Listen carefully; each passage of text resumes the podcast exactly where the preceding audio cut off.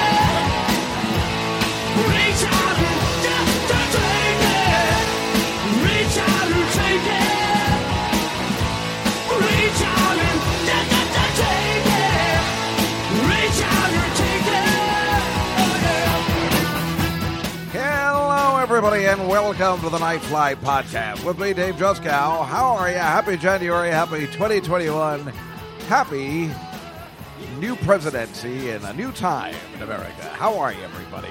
Great to hear you. Hey, hey, listen. What are you kidding me? The magic of Rick Nielsen, the greatness of Robin Zander. Please, come on.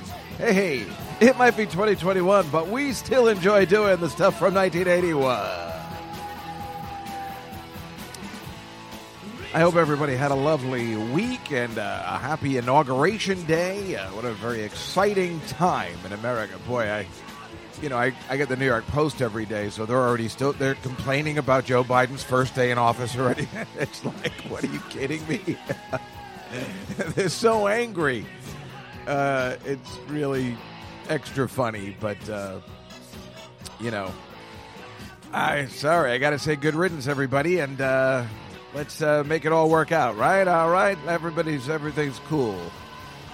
Everything's to be okay now, right? Everything, everything. He's to fix everything. but on day two, people will be like, "Come on!"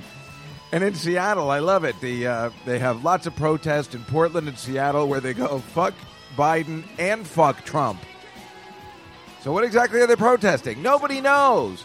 I have a feeling these protesters, none of these protesters, no matter where they are, no matter who they are, they have no idea what they're protesting anymore. I said this in the summer when I see all these protests in the city. Uh, I, I mean, now I don't think they know what they're protesting anymore. I certainly don't. And when they say there's a protest going on, nobody has any information on exactly what they're protesting. And when I've run into people, I'm like, what are we protesting? They're like, I don't know. We like marching. So the world's turned upside down, but that's all right and to be expected every every once in a while. I'm sure we thought that way in the 80s. Now we look back in the 80s as a hilarious time. But we are together again and having a great time. And uh, this Tuesday, coming up on the, or tonight on the uh, Comedy Cellar Nightly Show, you can uh, see the uh, terrific Jessica Kirson and little Danny Natterman will be joining us. I hope you've been enjoying the, the new format.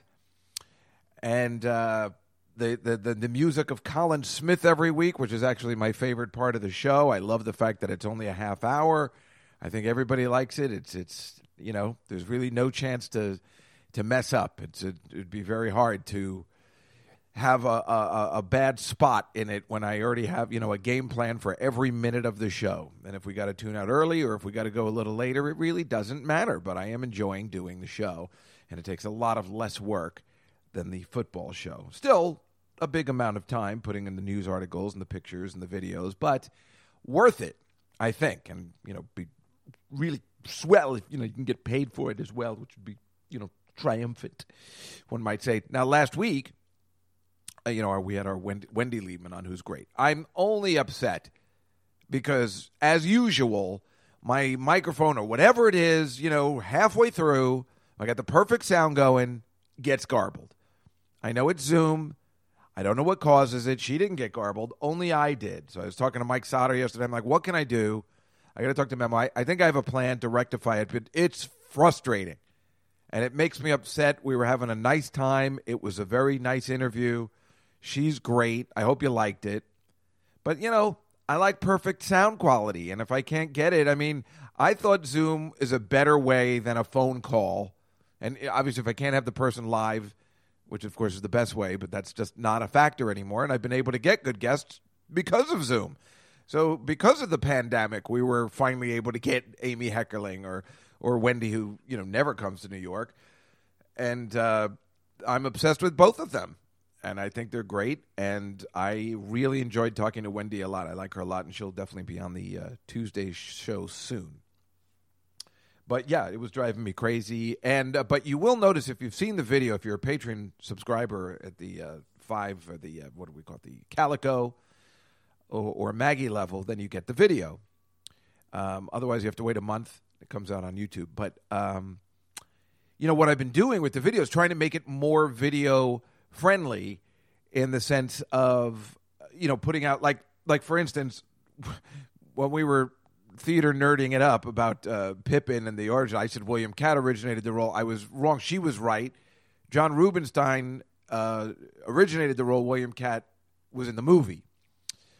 And I so I say that you know after the interview I can I can say all that in the video you can see it and I got pictures of everything. She was talking about a guy. I was able to put up the picture. You know somebody who spoke at uh, her son's college.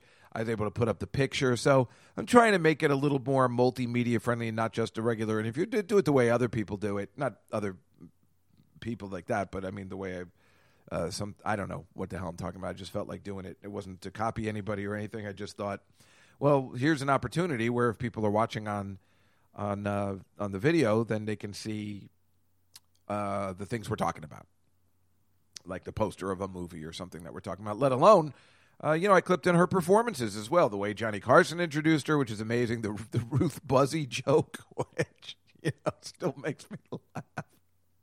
Is she pretty?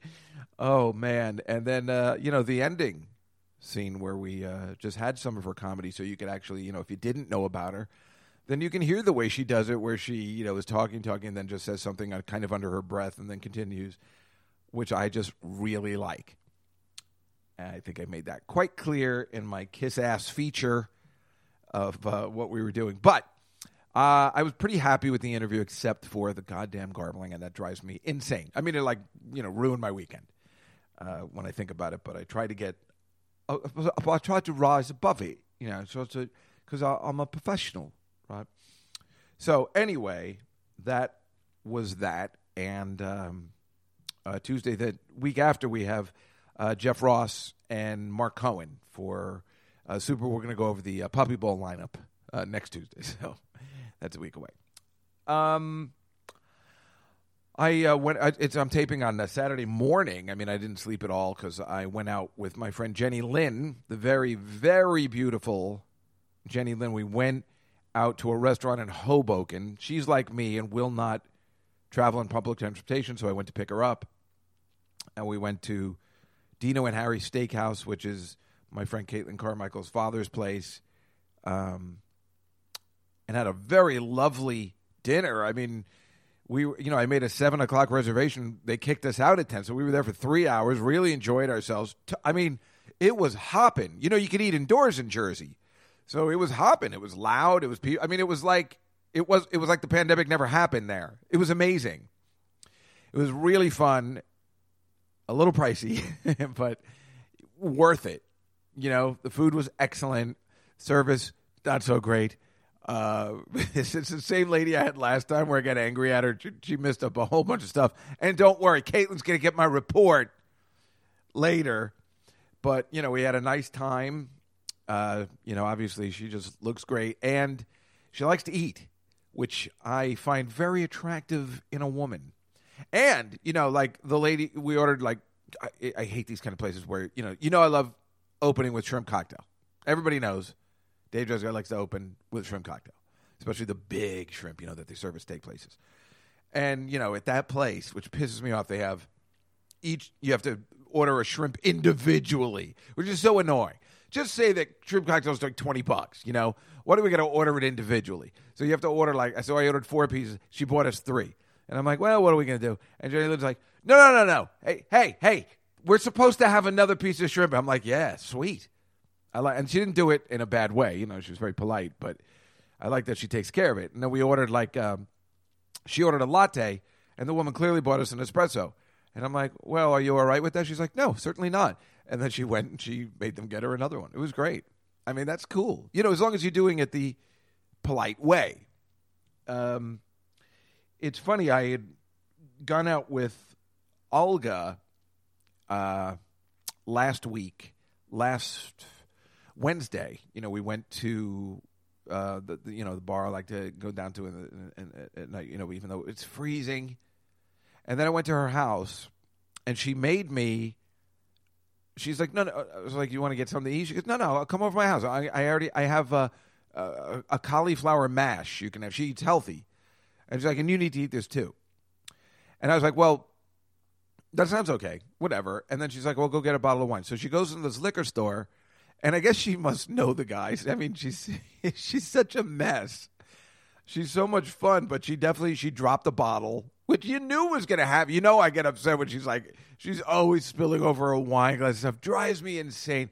Then you knew she she dropped the bottle, but the bottle didn't break, which is amazing. And then she bought the bottle, but it was amazing that it didn't break. But it's so funny, and you don't have to apologize in there because the guys know her and they know the way she comes in, like hey everybody. Like and it's just so funny because i remember this girl linda I used to go out with all the time such a drunk and used to go to this one liquor store where you thought they would be so mad at her but they you know she's their best customer. So they they let her spill whatever or break whatever and they're like hey what are, you, what are we gonna do? She's our best customer it's, it's really funny like they all know their or their names and stuff the uh yeah i never go to a it's so rare when i go to a liquor store you know maybe i'll pick up a six pack of beer at the supermarket, but I never go to a liquor store. But there- I guess so many people buy wine, you know, for their homes and themselves. I'm just not one of those people. But I liked also Jenny Lynn last night. Ordered a martini to open with, and uh, that's fun. I don't usually do that, but I did, and it was very exciting. And then I had a nice glass of wine, which I needed. I said I need a drink because, you know, I was leaving the city on a Friday night. You know, I get uptight. I don't know where she lives. She lives in like Union City somewhere. And then we were going to Hoboken. I'm like, well, where am I going to park? So my stomach is in knots. So by the time we sit down, I'm like, great, I'll have a drink. I'll relax a little bit because I don't want to. You know, I told her I was uptight, but it's just, you know, I just, I mean, how do you not get uptight? I don't know. You know, on a normal Friday night, leaving here at five o'clock or five thirty, I, I, don't even know whether I'd make the date. You know, because uh, when things were normal, but things are not normal. I was out of the city in maybe 20 minutes to a half hour, which normally might have taken me an hour and a half to go one mile. It was 1.6 miles. I was telling my mother because I was so paranoid about it. I was telling her on Thursday, I'm like, well, let me set up the uh, thing. It's 1.6 miles, and it's it says it's going to take me an hour and 20 minutes. Oh my God! If that doesn't want to make you leave the city, then what doesn't? But since COVID, everything has been so relaxed. It's so great. When I come back from my mother's, I, I leave at five o'clock or four o'clock her time. Her time. What am I talking? She lives on the West Coast. Um, and there's no traffic in the tunnel. I mean, it's a dream. I never want it to end in that sense. Of course, as you know, I don't want the pandemic to end anyway. Now, I don't know if you were watching Tuesday's show with Bonnie McFarlane and uh, Lenny Marcus, but in the middle of the show, my doorbell rang, and you know I live in a doorman building, so that's very rare, and I know exactly who it is. I know it's the guy serving papers with the eviction notice. I was just checking if I was recording. You know, you don't want to miss this podcast gold. But you know, um, so so I know it's you know it's either him or the lady with the wine. So uh, the lady who wants the wine who lives down the the one who's in trading places. but um, and it's so funny because I even said to myself at the beginning of January, I said that guy is due to come to my door against the beginning of January. I know he's going to serve me with something. I have a feeling they're going to come by monthly or something, you know. But these were like true eviction pay. Like it clearly says, your landlord is suing you. Um, but whatever, right? So I know he's going to come. I was thinking about calling downstairs and saying, "Hey, can if the guy's coming, it's fine. I know he's got to serve me, but can you just tell him not to ring the bell between seven and seven thirty?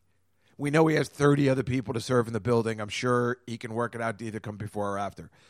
Um, so he comes in the middle. The doorbell rings. I'm like, I can't do it right now. I'm taping, you know, like, or I'm live. And he and he went away. And so he came back the next day. And, and I called downstairs. I'm like, that was the guy, right? Tell him I'm sorry if he's still, you know, still here. I was being polite to him. Nobody wants to see that guy. You usually want to run away from them, but I, I know he's just doing his job, and I know sooner or later they're going to get me. So uh, the next day he came in and I told him what was happening. He goes, "Oh, what kind of show are you doing?" You know, like, like and and then I um he was really nice, and they, you know, now I see him every month. But um, it's really funny when I was reading the affidavit of service, he just you know he writes down what you look like and you know all that kind of information, and it says uh, su- su- subject or whatever the uh, what am I respondent or plain I, I don't know. Um, is the uh, you know is five eight five nine. I'm like, what? What? You took two inches off my height. So when I see that guy next, I'm really going to let him have it about that, which is kind of funny. Um, the other part isn't that hilarious about suing me, but you know I'll work it out. I think I got to go down to the courts this week. You got ten days to answer, and I think not doing anything isn't the answer. Even though I know they can't evict me until either May or September, uh, but you know, so you, you just want to do everything by the book. And what I've started to do even though I don't have any income, you know, but I got something going on uh, where, you know, I have some money to draw from. I'm putting some money into some escrow so I'll be ready for some of it. Not all of it, but I can give them something when all of this ends. So hopefully, to uh, I, I don't know what else to do. I mean, uh, I'm, I'm, you know, there's uh, plenty of other people in the building. Now, the lady that I heard from the guys downstairs, uh, the one who comes with the wine, who's crazy, uh, look with her with her empty wine glass, like, yeah, any wine. Sh- I've heard she chased the guy who was serving the papers down the hallway and down the stairs and told him to get out. And then apparently came down the elevator and chased him into the street. Now that's funny but she's getting served too. I mean, Jesus Christ, her electricity has been off the past week because uh, she was in the lobby using the Wi-Fi there, and then they shut off the Wi-Fi because she was using it. Now, I don't know why it's necessary to shut off the Wi-Fi if she wants to sit there on her phone, sitting on the couch. It's not like she's unpleasant to look at or doesn't really bother anybody. So.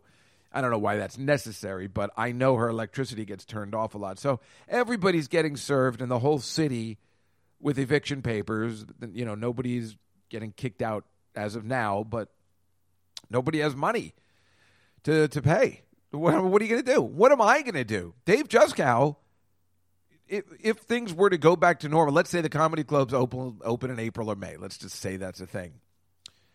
Dave Juskow will not be able to make his living from comedy anymore. I mean, except for maybe stand up, but still from producing shows the only way I was able to pay my rent and make money is if they sell out. And nothing will be selling out until 2022. You'd hope. But, you know, nothing's going to sell out. There's going to be people that aren't going to be interested in going. And then the other thing will be like maybe the club can't even put people together anymore. So I am way screwed and got to find something else to do uh, you know, in the sense of the future. But again, you know, I really do feel optimistic. Ironically, although I have I have a lot of panic attacks because I know I'm holding it in inside. You know that that things are a little panicky, and especially since I just spent like four hundred dollars on dinner last night, that's not making me feel good. But it was expected. Like I knew I was going to take that hit. Um, and it was kind of worth it. It was fun going out to a restaurant with people and a really pretty girl and having a normal time, a really normal time. It was amazing. You know, you, you cannot go into a restaurant here in New York City. You, you, you know, just don't allow you. And I just don't get it. I mean, I think there. I really think Governor Cuomo's trying to somehow screw New York City, which I would totally get. If I lived in Albany, I'd feel the same way. But Donald Trump doesn't live here anymore, so if that was his plan, it's not very nice. There's a lot of people that are good people that own restaurants that just need to open. I mean, at least you're saying 25%. And the worst part is they won't tell you when it's over. Like, they're not going to tell you, well, we're thinking about opening them February 1st. I mean, there's no information. And people just hear rumors. Well, I heard they're going to open things up, but they're not. And with these vaccines, I mean, everybody's in such a oh, there's short supply. There's a rush. I mean, what is the rush? I don't. I don't want to get it, but I'm one of those people that doesn't like flu shots. I've never gotten one. I don't need them. I don't catch the flu. If you're susceptible to flus, then yeah, I can understand why you want to rush out and get the vaccine. For me, and I'm surprised that everybody's on board and just is dying, uh, so to speak, uh, for the vaccine because I would think you'd want to wait and see how everybody reacts to the vaccine first. I'm definitely one of those people that's a little nervous because I just don't. I mean, I don't mind getting vaccinated. I don't think there's any conspiracy to it. I just, like I said, I don't get the flu shot because everybody I know that's gotten the flu shot has got a horrible strain of the flu. So it's not for me. I don't want to get the vaccine. I just took a COVID test, by the way, on Thursday. I'll tell you in a second, and I'm negative. Um, but I just don't, you know, and obviously I've been going out and stuff and taking my risks. But I just don't want to get the vaccine. Now, when it's time for me and they say it's time and I can go get it and it's simple, I'll get it. I don't want to be one of those people either that, you know, if you're if you're going to have a card that says you have it or something, I I don't want to be one of those people that's like I would never get that. That's ridiculous. Um, it's better to conform in this case because you know that could that could just cause so many other problems not getting it if everyone else is going to get it. Then everybody's just going to be angry. Maybe they wouldn't let you perform at clubs. Who knows how that's going to end up? But now they say there's a new strain of it in London. So are these vaccines? It's just like the flu shot. The flu shot works. But if there's a new strain of the flu coming some, from somewhere, you're going to get the flu and you're going to get it worse than normal because you already have the flu injected to you. And that's what the flu shot is and then it'll just I think I think it makes it worse. So so if there's a new strain of COVID and it's not part of the vaccine, we're all screwed anyway. So I don't know, but uh, you know, I just uh, you know they're just all complaining that you know because it's been handled so poorly. You know who gets whatever, and yet in Israel they're all complimenting everything because they've done it flawlessly. They said anybody you know a hundred or over go, then they go into the 90s, then they go in the 80s. Now obviously it's a much smaller country but that's the way they're doing it. And that is a brilliant way. And they're just like, why don't we just do that? Everybody who's 80, between 80 and 90, sign up. We'll finish that up. Then we'll work our way down. It's a perfect plan. That way, it doesn't matter if you're, you know, uh, the the fire or whatever, because you know that's. I, I appreciate that. That's uh, they should get a vaccine or or doctors, but it's just such a mess, and nobody knows what's going on. It would just be better to say, this month we're vaccinating, or maybe if it even takes two months, we're vaccinating everybody that's 80, 80 to 89. I, I like that plan. I think that works. Um, I mean, obviously, I got a bunch of stuff to talk about today. I just want to make sure I catch it. Oh, so what I was talking about with Olga, and we're going to be all over the place today, is that because we have two weeks of material to catch up on, uh, she made this cauliflower mash. So I've started because you know I'm on the Nutrisystem diet, and I definitely gained back some weight over the Christmas and New Year's. But I bought it down again, and I was at my mom's. I lost five more pounds. Not more pounds, but I'm back to where I should be. Uh, 184, I think, right? So I'm definitely hoping to lose like four more pounds. Um, so you know, I got another month of Nutrisystem, and I start, I did that, but I haven't been doing it well. But I'll, once football season's over, I'll probably do much better at it. You know, for some reason on Sunday I'm watching football. I'm like, well, I'm going to order something disgusting because what else am I going to do? It's like I'm I'm gonna miss football season, but it uh, you know I need it to be over. Um, what was I saying? Um, so oh, so to get off the Nutrisystem, I've been trying this new thing, which I just tried this past week, and it worked very well. And it's called uh, meal prep. It's not it's not a thing or anything. I'm doing it myself. I you know I read about it online, but I don't know whether it's for. I don't think it's even for dieting. Um, this is my theory, and it's pretty good. Now, Nutrisystem is clearly all based on portion control. It's not. It has nothing to do with really. Uh, the stuff they give you is still caloric, and uh, you know there's pasta, and there's no bread, but there's there's pasta and there's well, I guess there is some those are in um, little flour uh, like burrito like things. So I guess, but um, it's clearly portion control based, and they have you eating 1,500 calories a day. So this week, because I'm trying to make the Nutrisystem last, you know, like two months, um, I did this meal prep. So what I'm going to do is every other week, or maybe you know whatever two weeks, whatever it is, I cook on Monday mornings. I make two things, and it really didn't take that long. And I um, I make a lunch and a dinner. I bought these containers on Amazon where I fill up the containers for three or four days, lunches and dinners, and I put them in the refrigerator. And I have to say, it worked. You know, I stay on all the other Nutrisystem stuff, like a, a snack, you know, a healthy snack and, and the shake and, you know, whatever. But, you know, again, knowing what I'm going to have for lunch and dinner is where it's best for me. And it worked. I made, for lunch, I made this chicken Cobb salad uh, over lettuce. And so I just, you know, got one of those bags of lettuce, put it in the meal prep container, and in the smaller slots, I put the chicken salad. And then when I was ready to eat it, I put it on a plate over the lettuce, and I had a healthy lunch. That was uh, what I thought was portion controlled. I am hoping. yeah, I'm just doing it my best guess. And then for dinner, I made this garlic soy chicken with cauliflower rice that I just bought at the store like frozen, but I put it in the compartment and broccoli, frozen broccoli, but I put it in the compartments and in the tray and container, it lasted perfectly. Nothing wilted, everything was fine when I heated up, and it was delicious. I think I got something here that can help me uh, in my dieting after the Nutrisystem is finished. But on the flip side, the Nutrisystem, as you know, costs about three hundred and fifty dollars for a month of food, which I obviously stretched into uh, a lot more. But when I went to buy the ingredients for my meal prep for one week, it was like hundred dollars. So I don't know whether it works financially or not. But again, I'm just looking for some sort of consistency and regulation. Uh, but I knew, you know, I like rice, but I know that's just something you should not be eating if you are trying to diet. And mostly I diet on the weekdays, but uh, I will diet on a, a Saturday Never a Sunday usually, but a Saturday for sure. But during football season, everything is askew. And uh, tomorrow we're coming up on the AFC and NFC Championship. This will all be uh, done by the time you hear this. I am going all in on a Packers Chiefs Super Bowl because I went 4 0 last week. I guessed right on everything. And I'm going Packers Chiefs. You'll know whether I'm right at, at, at the sound of my voice right now. At the sound of my voice, Chumley, it's time to see Mr. Whoopee.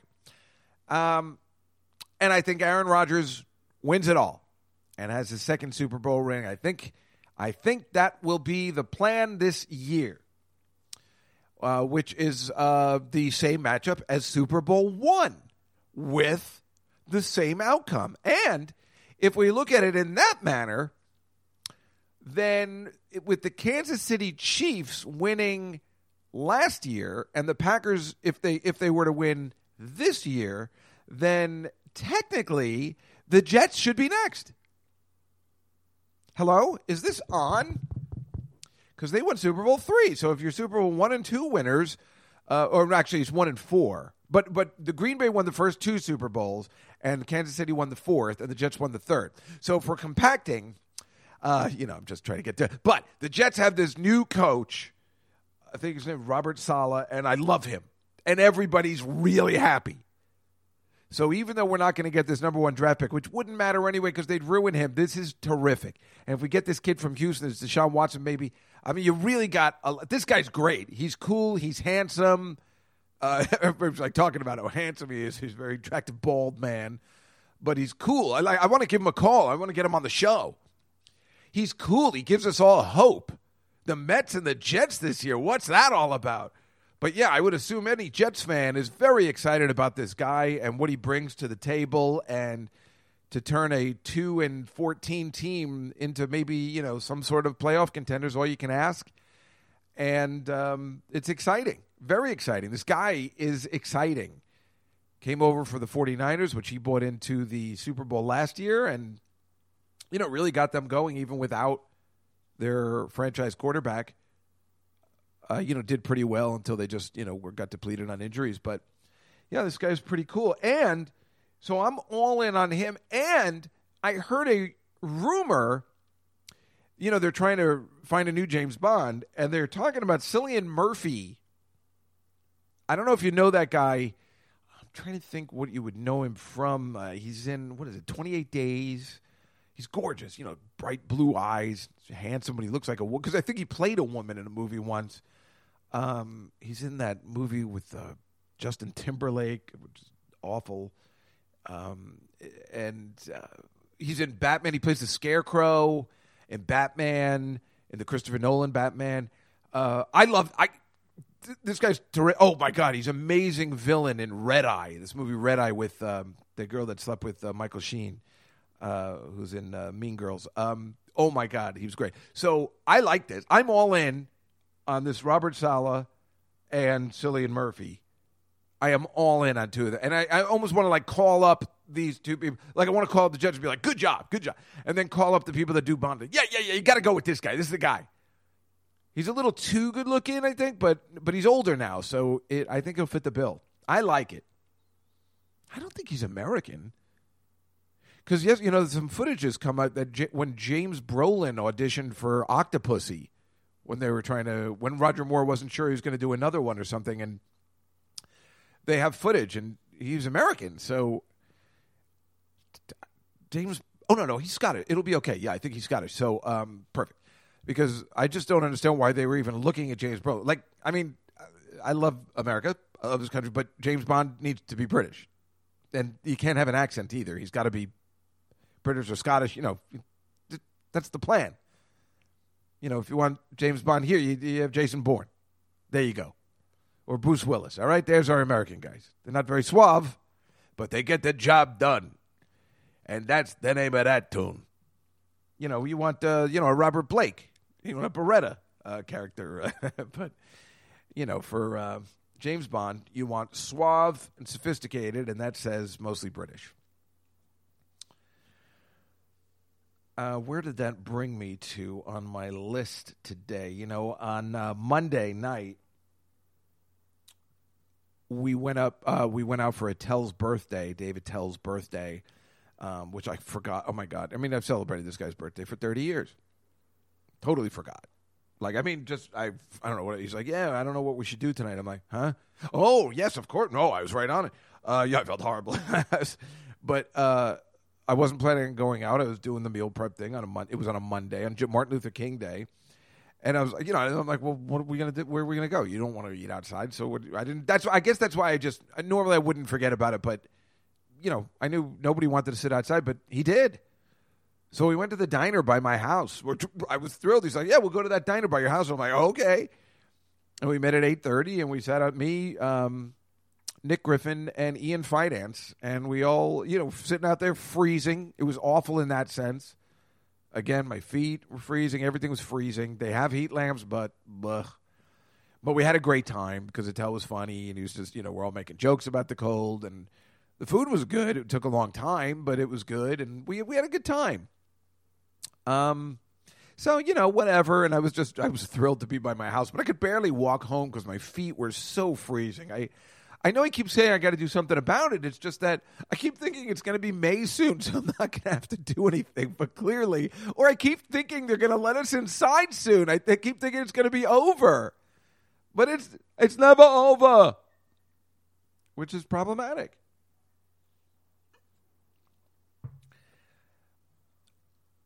You know, uh, uh, what I wanted to say also was um, at the um, inauguration, they had this girl, Amanda Gorman. She is the, uh, what is it, the first poet laureate uh, junior. She's like 22, 23, I think it's 22. And she read a poem. And, you know, that's what they, they what do they, they call it a poet laureate that's like, like Maya Angelou and stuff like that. Like, every inauguration has somebody like that, but she's 22. It was great. And she was fine. However, you know, she tweeted yesterday because her books, that's her books, 22 year old kid, were first and second on Amazon. And she's like, oh my God, I can't believe my books are first and second. I'm like, what? You, can't believe it? Really? You spoiled rotten kid. You, you can't believe it. You spoke at the inauguration of the country. Of course, they're going to be one and two. That's the beauty about getting to speak in front of the whole nation at an inauguration.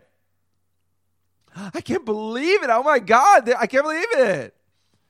If that didn't happen, something would be seriously wrong, especially if you're black and you're doing it at this point. You know, at a at a very special inauguration, please. Oh my, that annoyed the shit out of me. Oh my God, you guys, I can't even believe it. What luck I have. Shut up. You know, my books would also go to number one if I spoke at the inauguration. Even if I spoke at Donald Trump's inauguration, my books would go to number one. That is the the the extra prize you get at the end of the rainbow.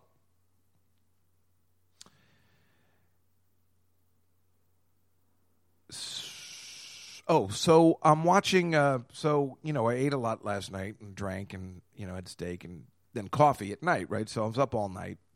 I mean, I I, I, slept a little, but I'm I'm wide awake today. It's like eight thirty in the morning, and I'm wide awake. I was like, let's do the podcast. Um, but last night, you know, I, oh, so I watched the movie Tenet. I think it's Tenet, not Tenant. I thought it was called Tenant, but it's called Tenet. It's um, a Christopher Nolan movie,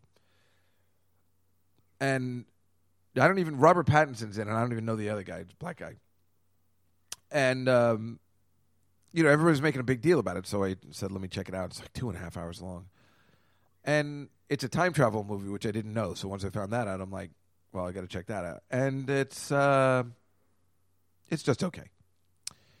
Uh, I, I guess I'd recommend.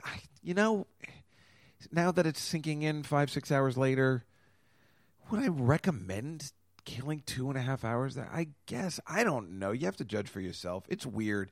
It's not like a fun time travel. I mean, there's stuff that's fun, but we've seen it before at this point, even in Harry Potter.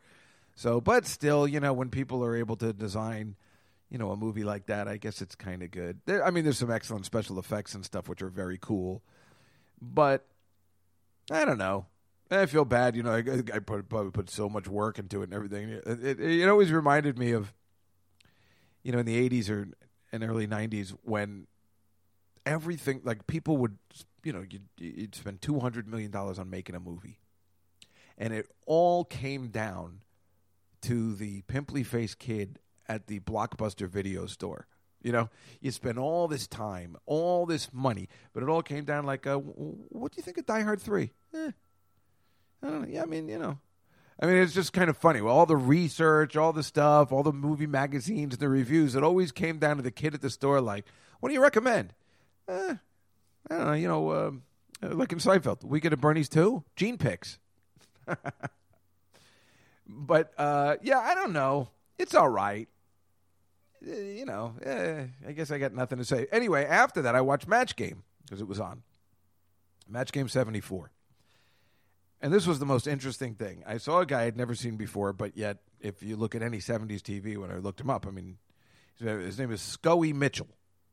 And I was like, you know, I saw his first name, Scoey. I'm like, Scoey? Who the hell is I didn't know who it was. Now, the rest of the panel was Brett Somers, Charles Nelson Reilly, of course, Richard Dawson. Uh, Marcia Wallace was on the lower right hand side, and Patti Deutsch. Remember her? She uh, redhead, uh, you know, person you remember from the seventies or something. I don't remember what particular thing she was in. Uh, was on the left hand, technically quote hot girl side. So this guy Scoey, he's smoking a cigarette and he's trying he's blowing it away and Gene Rayburn like, What are you blowing away? He's like, Oh, I didn't want people to know I was smoking. And he's just sitting there clearly every time they cut to him, he's smoking. He's smoking his cigarette. And I'm like, wow. And he's like, it's all right if you smoke. Gene's like, it's all right if you smoke. You know, what this is a big deal. And it's, you know, obviously that's fascinating alone, right? But I looked him up. Everyone, including the host, Gene Rayburn, everyone on that panel, every single one, even the very young Patty George, is dead. He's still alive. The one guy smoking on that show who couldn't even take a break when he's taping a television show for money is still alive at the age of 90. Now, where does that fucking make sense in the world? It's very clear that that guy had a major smoking habit, and yet everyone else on that panel is dead. Every single one. I even looked up the uh, contestants. I looked up this one. She was kind of hot, uh, but I, I can't. That's a tough one to find. But everybody, the announcer, uh, you know, the host, the panel, all dead except for the guy who couldn't stop smoking. Which only goes to tell you that Dave Attell will probably live to be 100. This guy's 90, still alive. I don't know whether he still smokes, but the fact of the matter is, when you smoke for 20 years, usually you die around 70. That's what they tell us. But that's the thing. You know, it really is all a crapshoot. I mean, all you have to do is look at Linda McCartney. Died in her 50s.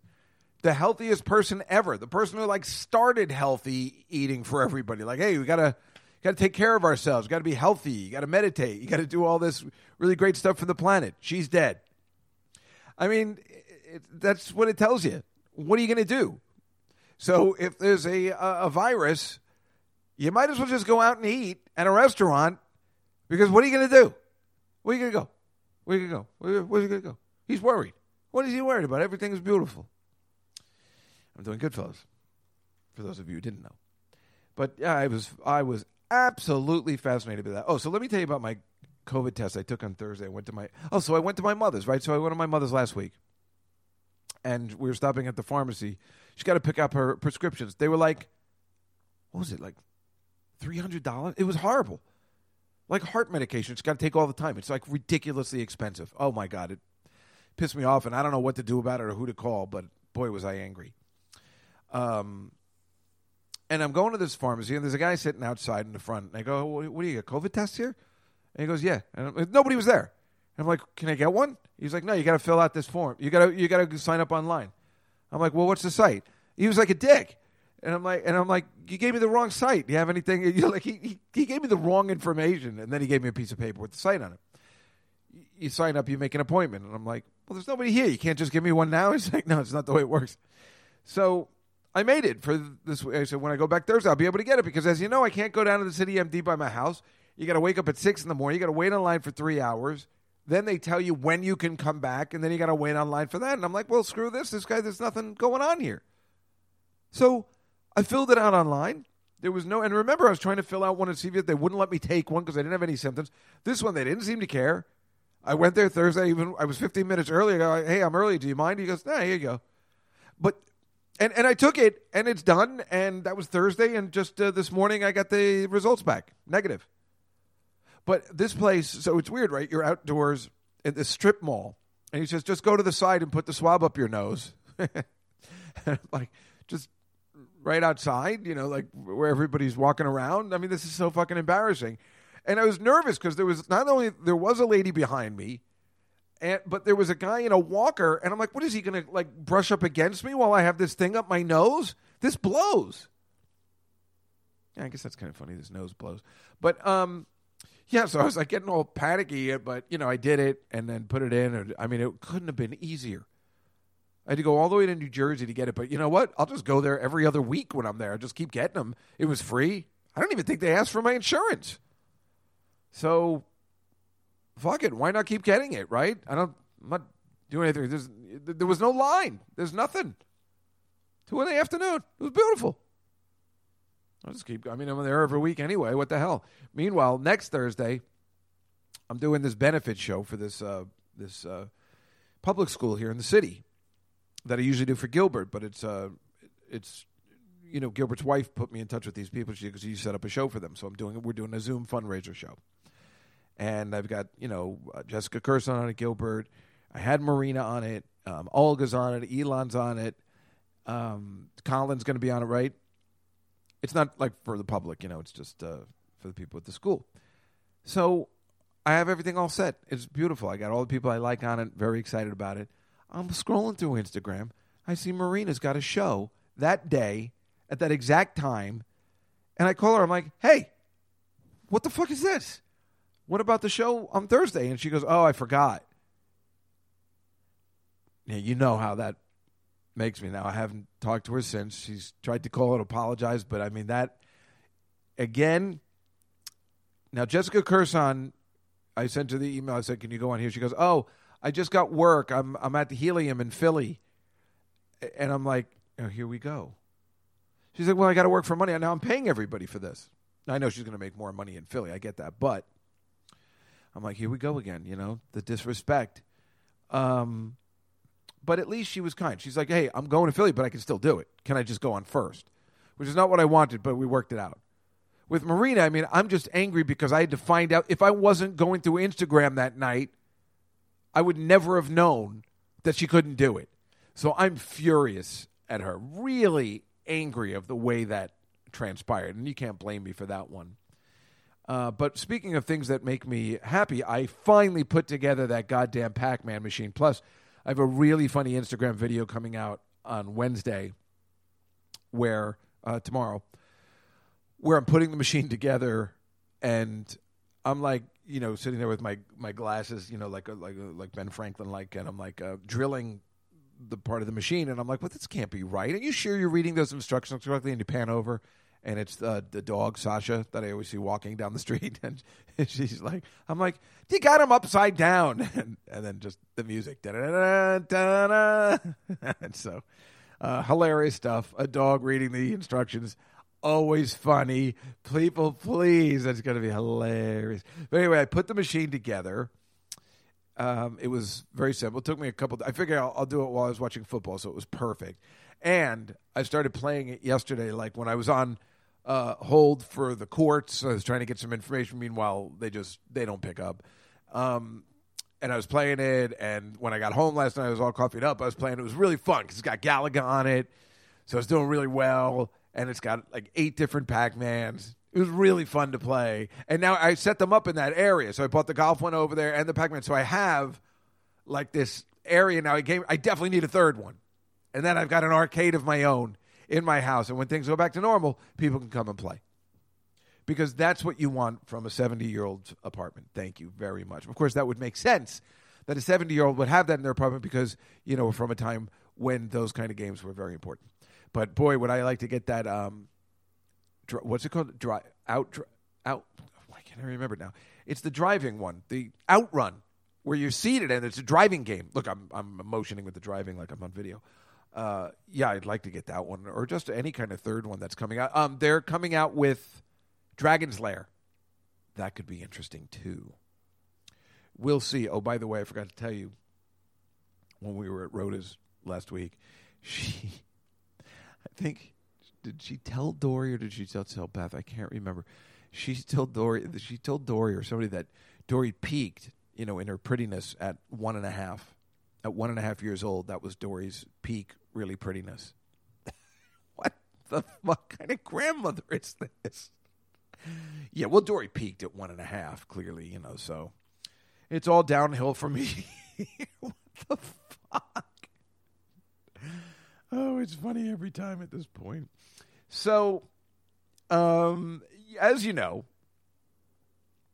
I think we're up to this part. I have I've been obviously uh, watching Buck Rogers not stop because it's on you know my Saturday night. Now that there's nothing to do, there's no performing on Saturdays. I'm just home. And MeTV's got Star Trek at 10, Buck Rogers at 11, and Kolchak at 12, right? So I just watch Star Trek and Buck Rogers, and then I turn off the TV for an hour and maybe come back at 1 and do something else. So I've been watching Buck Rogers because they started from the pilot, so I'm like, just watching the. I don't. I'm also playing a video game at the same time, you know, whatever. I'm just, I'm watching it. But I mean, it has been really spectacular in what I am finding these gems. I played the thing up front where he's talking about O.J. Simpson. I mean, this kind of stuff is just gold. Here's the one where he's talking about meatloaf.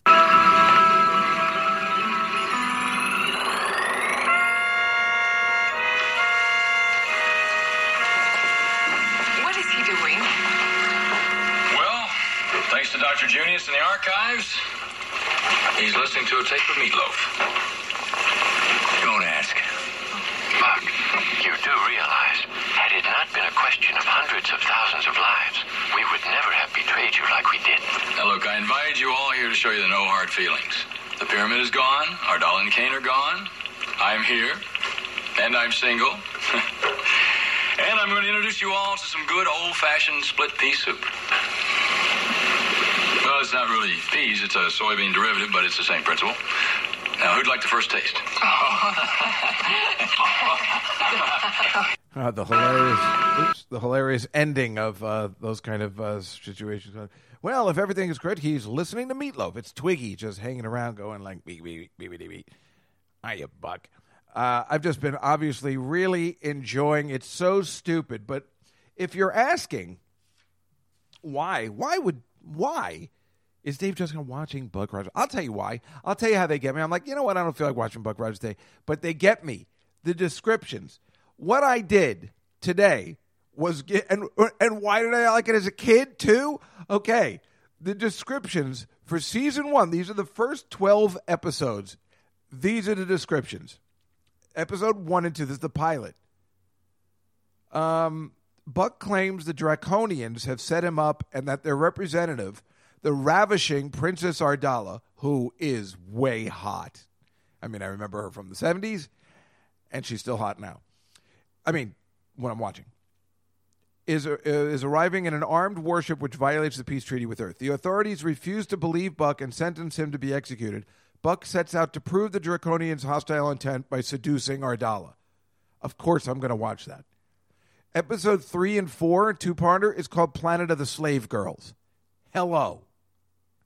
Don't need a description. Episode five a mob boss kidnaps his daughter for fear she knows too much about his organization. Buck has no interest until sexy Major Marla Landers convinces him to take the mission. While Landers uses her charm to distract the mob boss, Bob rescues Felina. I mean, this just speaks to a 15 year old boy and clearly a 56 year old man who's got issues. But this would speak to any man. Buck, episode six and seven. These are all two parties. Buck goes undercover, but his true identity is briefly questioned by the presence of Joella Cameron, who is played by really hot at that time, especially Markie Post, one of Argo's girlfriends. But she goes along with the deception and kisses Buck to help him with his cover. Hot. I, re- I saw that episode too. It is hot. Episode 8. Buck and Wilma go after a notorious gun runner named Corliss. Wanting Buck and Wilma to suffer as he did, Corliss plans to torture them. Eventually, his hot, deaf, mute slave girl Alicia helps Buck and Wilma escape. and she was hot, truly, and it was great. And you knew she was going to help later, but it was exciting. Episode 9, um, it's just entitled Unchained Women. What's it about? Buck infiltrates a women's prison. Don't need to see any more. That one had Jamie Lee Curtis in it, a 1979 Jamie Lee Curtis, not the one who looks like Bea Arthur today. Episode 10 Only the title is necessary Planet of the Amazon Women. Hello. Episode 11 episode 11 has nothing to do with women. It's just it's Gary Coleman plays the president of the United States. I think we talked about that last week. I'm already in, but his bodyguard was this completely sexy Lieutenant Dia Serton. I mean, she, it was it was ridiculous. I think if I was Gary Coleman and I was a boy and I had to act with this lady, I wouldn't be able to stand it. It would. I would think that everybody. I'm like, does everybody know I'm masturbating to her when I get home? I would not be able to handle that as a as a boy. Um, and episode 12, the legendary, which I've also played clips from, Escape from Wedded Bliss. Princess Ardala demands to marry Buck or she will destroy New Chicago. Buck plays along. And it's hot. I mean, what am I supposed to do? Those are the descriptions. Every time I say, you know what, I'm I'm done with Buck Rogers today, I see the description and I'm like, well, I mean, I fall for this when I'm watching Two and a Half Men. These girls are so pretty. I mean, what else am I going to watch at that hour? What am I doing? What am I doing at that hour? You know, I just want to see something. Nice. I mean, I got fooled last week. I was watching news radio. You know, I'm just trying to watch stuff that before there was a virus, right? So I'm just going through the channels like everybody else. We're all bored. And I watch Netflix too. And, and then sometimes I'm just like, well, let me just watch something for a half hour. So here's the premise news radio. Lisa's new assistant, guest star Tiffani Amber Thiessen, is is approach is, is attracted to Dave. Of course, I'm going to watch that. Tiffani Amber Thiessen, 1999 Tiffani Amber Thiessen. Yes, I'm going to watch it, and it was as hot as advertised. God damn it. What can I do? But then on the flip side, sometimes they have me because I'm watching the Six Million Dollar Man the other day, and Barry Miller is playing this Prince. Barry Miller. You know Barry Miller. I couldn't even believe it when I saw it. He's the best. Hey, man, he's great. He's great. No, man.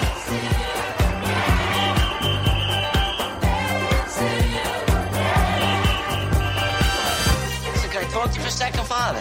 Yeah, uh, call me Frank. Frank. Frank, listen. Yeah. Come here. You want to hear something? Listen. I got I, my girlfriend. You know. Can I tell you something? Yeah. Come here for a sec. Listen, Frank. Uh, want to hear something? I, I I got a lot of ideas. You see, like I was reading up about the Pope. Hey, Father. Yes, yeah, sure, Frank, Frank. Frank. Yeah, Frank. Yeah, Frank. Okay, Frank. Yeah, listen, Frank. Uh, I got a I got a girlfriend. You know. She's Pauline. Her name's Pauline, and and Yeah. I I What do you mean you got to? You, did you you get her pregnant? Yes, I did. Yes. Yes, I did. she loves the taste of communion wafers. Well, I, I got a lot of ideas, you know, swimming around in my head, and I, I was reading a lot of stuff lately. I, I heard, like, the Pope, he, he gives uh, uh, special, this, you know, what is this? Dispensation. Yeah, yeah. You think the, the Pope could give Pauline an abortion? Mean, give you a dispensation for an abortion? Yeah, you think he could do this? I don't think so, Bobby. Well, maybe, you know, maybe he could do it for me. Maybe, you know, maybe. I'm sorry, Bobby. I don't think so. I was just Did thinking you talk to your priest about it? it. Yeah, I, I talked to everybody about it. and I talked to a lot of a lot of people. A lot of. All right, thank you. Yeah, thanks a lot. All right, you play, you pay. You know. it's funny, huh? Don't forget everybody. Hey, Father, can I talk to you for a minute? Father, my girl, my girlfriend, she likes to taste the communion wafers, right? Is Bobby C. Um, you know, that guy's the worst. He's clearly the worst priest ever. Not only does he leave the priesthood, but um, then he doesn't talk to this guy and the kid commits suicide. So he's like the worst character ever in Saturday Night Fever, if you think about it. Father, can I talk to you for a minute? I got, no, I got a lot of ideas, you know, swimming in my head. I just, you know, I, say, I thought maybe the Pope could give me, I mean, th- th- right then he should be like, uh, did you talk to your priest? You should say, did you talk to a therapist? If you if you think the Pope is going to give you special dispensation, you I mean, obviously you're insane. I mean, this movie's got a lot of flaws to it. Did you see? Uh, if you were watching the Tuesday show, I had the clip from Saturday Night Fever two, because the you know Macaulay Culkin wants to get rid of the Donald Trump scene in Home Alone two. Which is come on, just relax. If you really were in on it, you know it's just like everybody. Sure, jump on the bandwagon now. Well, like me in a way, but um, you know, don't take it out. of You should have said that four years ago. You know, don't say it the day he's leaving. You know, who cares? And I think it's great to have him in there. I think it's awesome. We want to remember that he's been around in all our lives for a long time. But then I showed the scene where John Travolta bumps into Sylvester Stallone, the director of Saturday Night Fever 2, on the street. I'm like, well, what are we going to start cutting out scenes like this? I don't think so. Meanwhile, speaking of TV, I've watched twice, just to try. My name is Kat, the awful, awful Mayim Bialik show on Fox. I mean, awful. It's the way I want to call the James Bond people and say yes to Cillian Murphy, call the Jets and say thank you very much. I want to call Fox and say like, are you fucking kid? This show stinks. Now I know it's just a typical sitcom, but it's bad. It's really bad. And I mean, she's not funny at all, and that's the problem. You know, it's like when girl like it's it's exactly it's Meredith Baxter Birney all over again, right? This is a girl they've told her that she's funny, like Debra Messing. I was talking about it yesterday. Debra Messing is not funny, but everybody's told her she is because she's been in a sitcom where everyone else is funny. So Meredith Baxter Birney kept thinking she was really funny. She's so not funny in Family Ties, right? So this girl thinks she's funny. She's not funny. Kaley Cuoco, well, we give a pass to because she's really pretty. So if she wants to think she's funny, that's fine.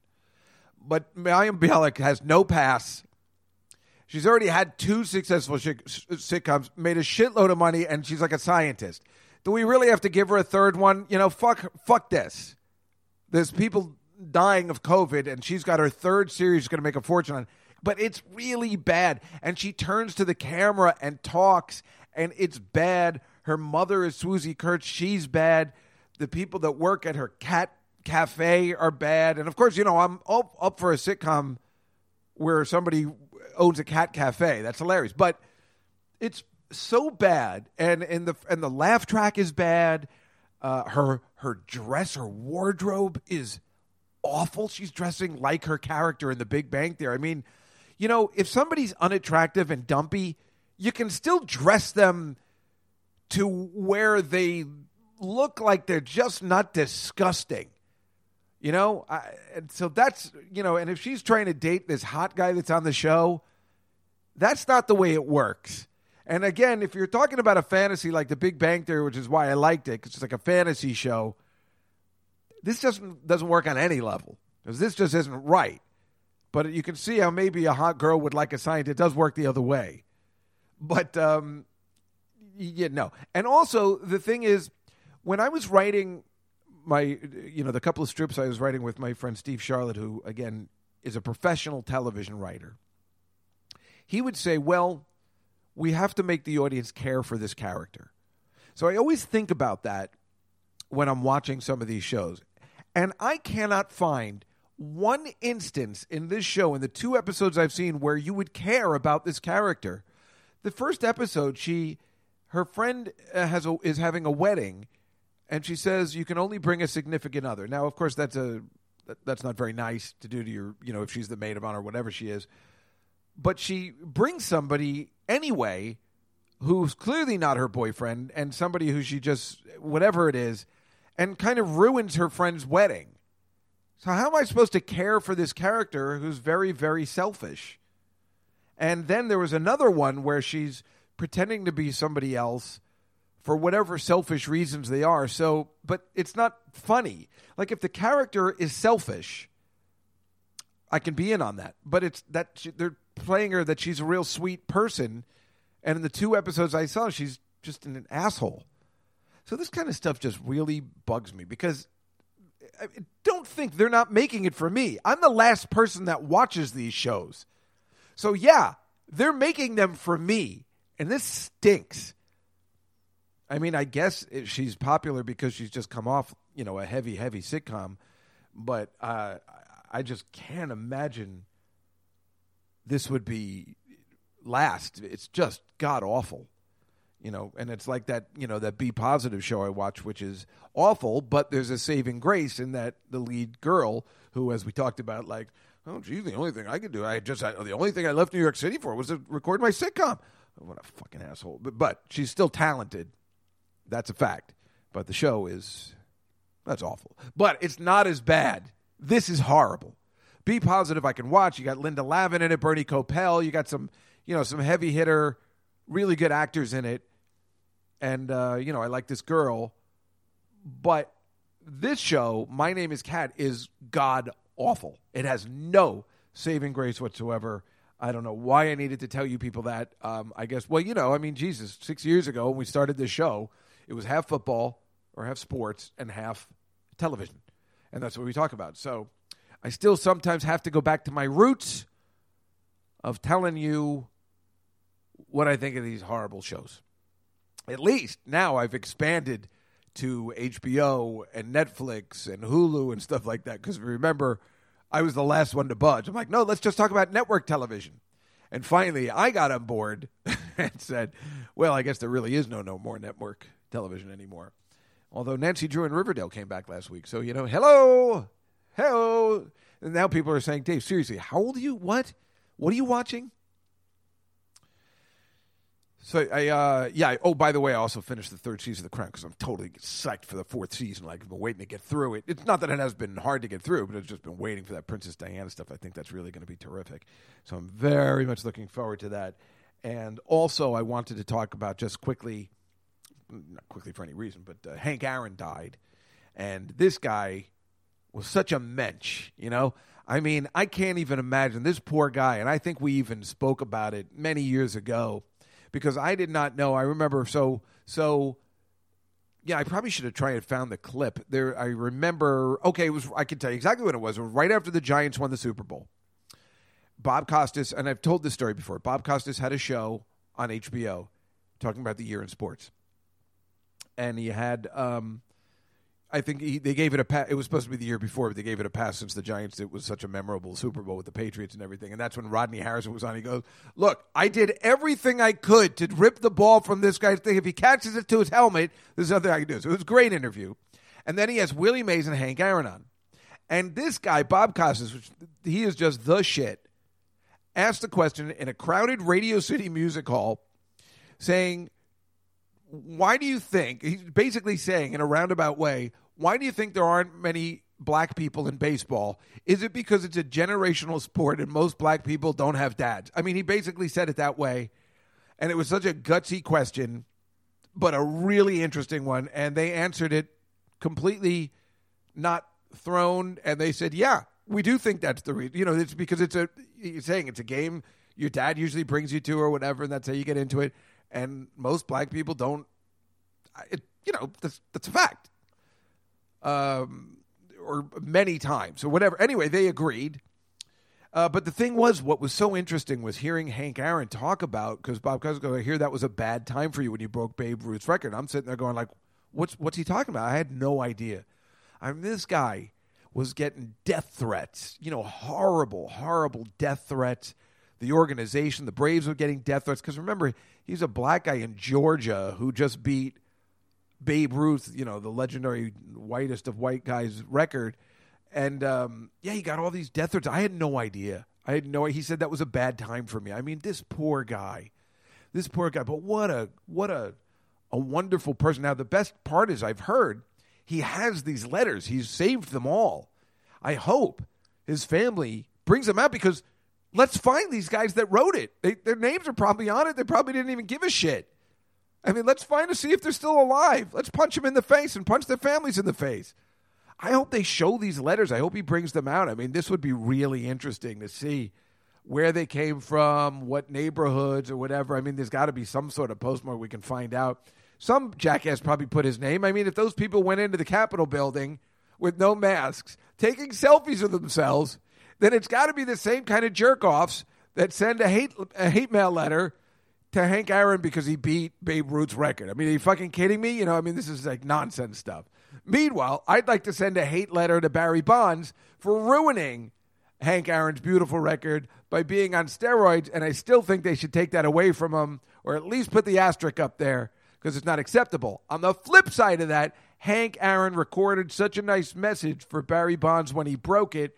Never said anything about the story. He's like, "Hey, congratulations! I, that's really nice." I mean, this guy was a real gentleman and he lived through major adversity. I can't even imagine. I think they said when he started, he had to use a different, different showers, different bathrooms, and wow, you know, you, this stuff we we couldn't possibly even imagine uh, living that life. And you know, it's just so funny when you do think of uh, the way it is now. It, I mean, he really changed the. You know, Jackie Robinson. He saw, he apparently he saw Jackie Robinson play and said, "Well, I guess I can do it." You know, so Jack, we know how important Jackie Robinson was, but oh, this poor guy, you know, like that's why he actually stayed out of it for a while. He could have, you know, just been uh, such a living legend in the in, a, in the booth or whatever. But I guess he was content. I guess more stuff will come out about, you know, kind of what he did after baseball. But it looks like he just really retired and, you know, just kept to himself and didn't bother. Him. And I'm sure those death threats probably had something to do with it. You know, it's such a bummer. What a what a what a what it seems like a nice man. It reminds me of not because he's black, just I guess maybe it is. It reminds me of Mayor Dinkins. I don't know why I could sing. I don't know why. I guess I I listen. I'm prejudiced. What do you want me to say? I don't know what I'm thinking of Mayor Dinkins because Mayor Dinkins was such a horrible mayor. I'm telling you, it's probably like Bill De Blasio. I mean, I mean, I meet this guy in the street after he's not mayor anymore, and I'd be like, "What a great guy! What a great guy!" Because that's what we're talking about. Hitler had to have been charming. You cannot put all that together and have all those people following you if you're not charming. I guess we were talking about it because in the inauguration, all those presidents were there, and George Bush is there, who's a horrible president. But we all know this guy's got to be a lot of laughs. He's got to be cool. You can't get to that position if you're not a little charming. It just doesn't happen. You have to have some form of charm. Even Donald Trump, I mean, he he was charming. I mean, you look at the clip from Home Alone 2. How about the clip from Suddenly Susan? I pointed out, I put a video montage together of all the clips that he was in. Suddenly Susan. I said, what are we going to take him out of Suddenly Susan where he's actually in a scene with Kathy Griffin? We want to take that out, please. This is this is important history making. Goddamn cancel culture. Goddamn kid could have killed that kid. He could have killed that kid.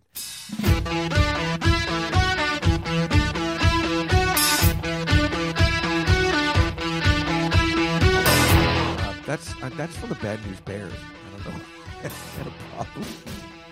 Go back and forth. Anyway, folks, that is our show for today. I hope you liked it. I think I was uh, energetic and fun. I think it was a, a fun show. I don't think there was any lapses today. Sometimes I leave the show and I say, "What am I doing? What, is that? what kind of show was that?" Then I listen back and no, it wasn't as bad as I thought it was.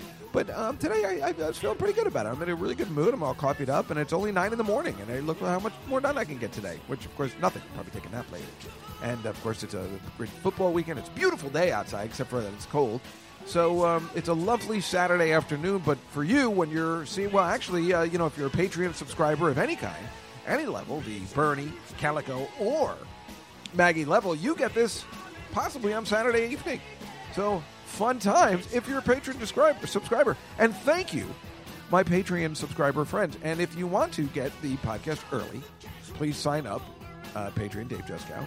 And um, if you want to see last week's video with Wendy Liebman, please sign up at Patreon Dave Juskow. Otherwise, um, it will come out a month later on YouTube. I just can't put all that time into it, not put it on YouTube. But I think you guys understand. And um, you know, that's the story. And thank you, everybody. And thank you, uh, Gabriel, again. You've been so nice in donating on that Tuesday show. You don't have to do that anymore. I really appreciate it. We'd like to get somebody else involved, but you're the only one, and I really appreciate it. These are hard times. Um, but yes, the Tuesday show. Please watch tonight, 7 o'clock, the Comedy Cellar Nightly channel.